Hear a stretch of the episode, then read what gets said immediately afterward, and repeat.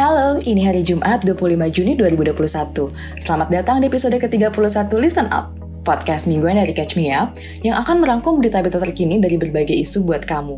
Hari ini kita bakal membahas utang Indonesia yang jumlahnya fantastis banget, Korea Utara yang lagi dilanda krisis pangan, dan wacana sekolah tatap muka bulan depan.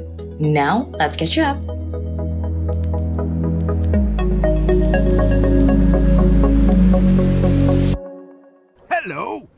Like money. Guys, gimana hari ini habis gajian? Happy dong?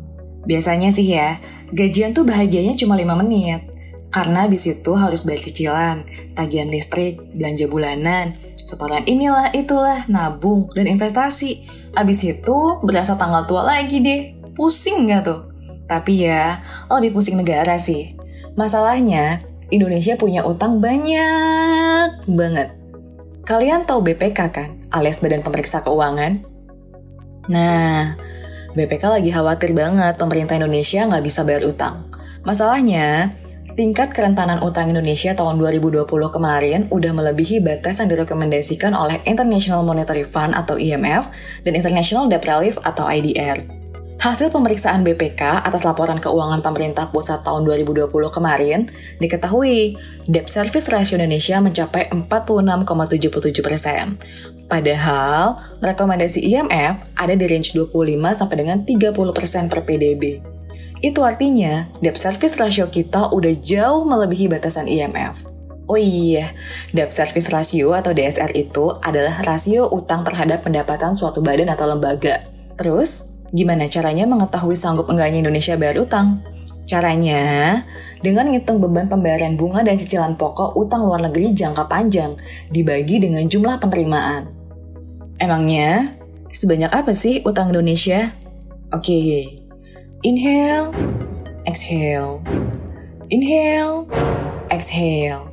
Oke, okay? listen. Utang Indonesia mencapai 6.000 triliun rupiah. Oh my god! Tepatnya 6.527,29 triliun rupiah. Lanjut ya.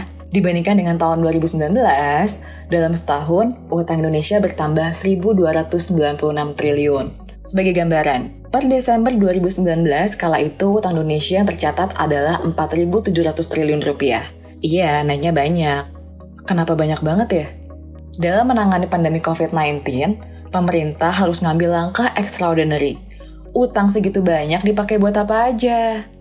Kalau menurut keterangan dari Bank Indonesia, utang itu dipakai buat pembiayaan proyek sebagian besarnya untuk penanganan COVID-19, kayak peningkatan fasilitas kesehatan, penanganan pasien positif COVID-19, vaksinasi, dan lain-lain. Uh, posisi ya posisi bunga dan cicilan hutang ini pasti akan melebihi 30% dari penerimaan negara. Tentu ini akan menyulitkan uh, kesehatan fiskal kita, terutama ruang fiskal kita pasti akan terganggu dan efektivitas dari utang juga akan menjadi uh, terganggu. Itu tadi penjelasan dari Mbak Eni Srihartati, ekonom Indef. Soal utang ini nggak cuma dialami sama Indonesia sih sebenarnya, di mana rasio utangnya melebihi batas yang ditetapkan oleh IMF. Sebenarnya, banyak negara lain yang mengambil langkah serupa untuk memberi stimulus dalam menjaga ekonominya, yang berimplikasi ke pelebaran defisit. Dalam kondisi pandemi saat ini, Mas Justinus Prastowo, staf ahli Menteri Keuangan bilang, hampir tidak ada negara yang rasio utangnya ada di kisaran yang direkomendasikan sama IMF tadi. Misalnya, di tahun 2020, Filipina 48,9 persen, Thailand 50,4 persen, China 61,7 persen, Korea Selatan 48,4 persen, Amerika Serikat 131,2 persen, dan Indonesia 39,39 persen. Utangnya ke mana aja ya? Kalau dari data Direktorat Jenderal Pengelolaan Pembiayaan dan Risiko Kemenkyu mencatat, utang Indonesia dalam 10 tahun terakhir paling banyak ke Singapura, Tahun 2011 lalu, utang Indonesia ke Singapura itu 38,49 miliar US dollar. Dan per April 2021, utangnya jadi 68,1 miliar US dollar, setara dengan 983 triliun rupiah. Oke, terus ada nggak solusi untuk pengelolaan utang Indonesia? Menurut ekonom senior Indef Mas Didi Jarah Bini, rapor merah soal pengelolaan utang yang disampaikan BPK sudah seharusnya menjadi perhatian. Jalan keluar yang bisa diambil pemerintah adalah dengan mengatasi pandemi sesegera mungkin agar aktivitas ekonomi kembali normal. Kemudian, mengambil kebijakan defisit APBN ke masa sebelum pandemi, yakni di bawah 3% dengan mengurangi pembiayaan melalui utang.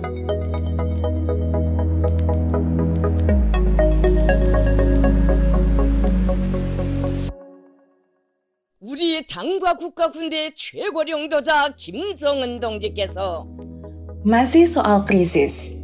Saat ini, Korea Utara lagi dilanda krisis pangan akut.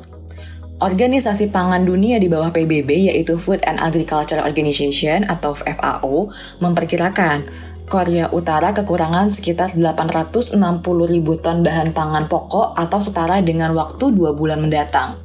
Sang kepala negara Kim Jong-un secara resmi mengakui kalau negaranya sedang menghadapi krisis pangan. Jong-un bilang, situasi pangan rakyatnya sekarang semakin tegang. Sektor pertanian gagal memenuhi target gandumnya karena badai topan yang menerpa Korea Utara tahun lalu. Badai topan itu menyebabkan Korea Utara dilanda banjir. Nah, harga pangan melonjak banget. Untuk 1 kg pisang, harganya mencapai 45 US dollar atau seharga 640 ribu rupiah. Itu dengan kurs 14 ribu rupiah per dolar Amerika Serikat. Sedangkan harga jagung 3.137 won atau sekitar 40.000 rupiah per kilogramnya. Harga beras di ibu kota Korut yaitu Pyongyang cenderung fluktuatif dan harga kentang naik tiga kali lipat.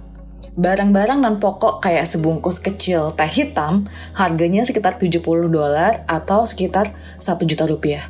Sementara sebungkus kopi dijual lebih dari 100 dolar atau sekitar satu setengah juta rupiah. Karena pandemi COVID-19 ini, saat ini Korea Utara udah menutup perbatasannya. Dampaknya, perdagangan dengan Cina anjlok. Padahal, Korea Utara bergantung banget sama Cina untuk makanan, pupuk, dan bahan bakar. Sebenarnya, ini bukan pertama kalinya Korea Utara dilanda krisis pangan. Tahun 1990 silam, Korea Utara pernah mengalami krisis pangan. Saat itu, lebih dari 3 juta orang meninggal akibat kelaparan datang bantuan internasional berbagai negara, termasuk Amerika Serikat. Padahal, Amerika Serikat adalah musuh bebuyutan Korea Utara. Selang lima tahun kemudian, tahun 1995, lagi-lagi Korut harus mengalami krisis serupa imbas banjir bandang. 330 ribu hektar lahan pertanian hancur, 1,9 juta ton beras nggak bisa dikonsumsi. Kerugian ditaksir mencapai 216 triliun rupiah. Sebelumnya, terjadi krisis pangan yang berulang. Korea Utara sempat percaya diri tuh bisa swasembada pangan dengan memproduksi bahan pangan untuk masyarakatnya. Merasa pede yang tinggi saat itu bukan tanpa sebab, karena pada saat itu, tepatnya tahun 1984, Korea Utara dilanda banjir besar, namun masih bisa mengirim 7.000 ton bahan pangan ke Korea Selatan. Nah, National Geographic pernah mengulas secara panjang krisis pangan korut. Dalam laporannya, Nat Geo menuliskan, 73 tahun lalu, tepatnya pada 1948, adalah awal mula Korea Utara dilanda krisis pangan. Kondisi iklim dan lahan pertanian Korea Utara nggak cocok untuk memproduksi lahan pangan, sehingga mengandalkan bantuan makanan dan bahan bakar yang murah dari Uni Soviet. Beberapa tahun kemudian, Uni Soviet runtuh. Korea Utara akhirnya kalang kabut karena nggak punya supplier makanan.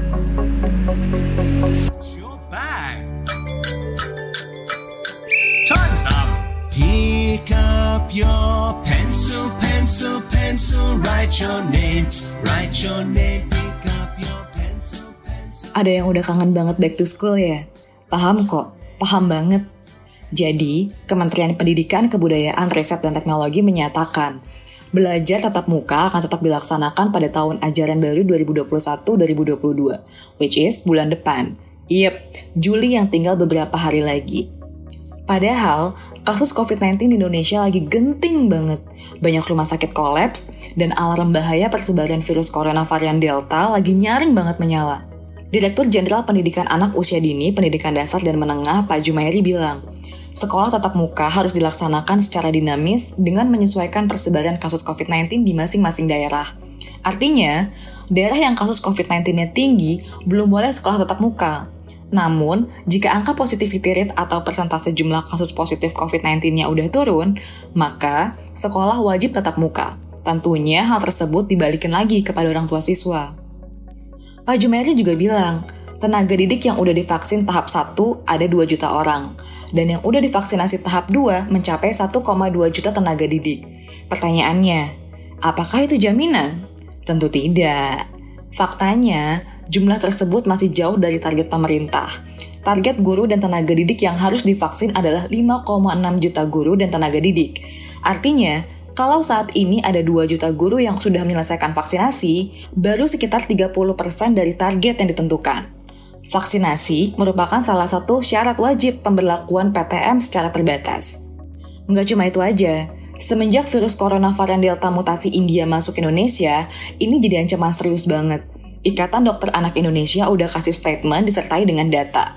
Perlu digarisbawahi dan diperhatikan banget anak-anak dan balita punya risiko infeksi virus corona yang sama dengan orang dewasa. Dari jumlah pasien COVID-19 di Indonesia saat ini, sebanyak 12,5 persennya adalah anak-anak, dengan fatality rate atau angka kematian pada anak mencapai 3 sampai dengan 5 persen. Di mana, dari 8 kasus positif COVID-19, satu di antaranya adalah kasus anak. Lantas, dengan lonjakan kasus COVID-19 yang tinggi banget di sejumlah daerah di Indonesia ini, masuk akal nggak sih membuka sekolah tatap muka Juli nanti? Terima kasih ya udah didengerin. Sampai jumpa minggu depan. Stay safe, stay healthy. Happy weekend.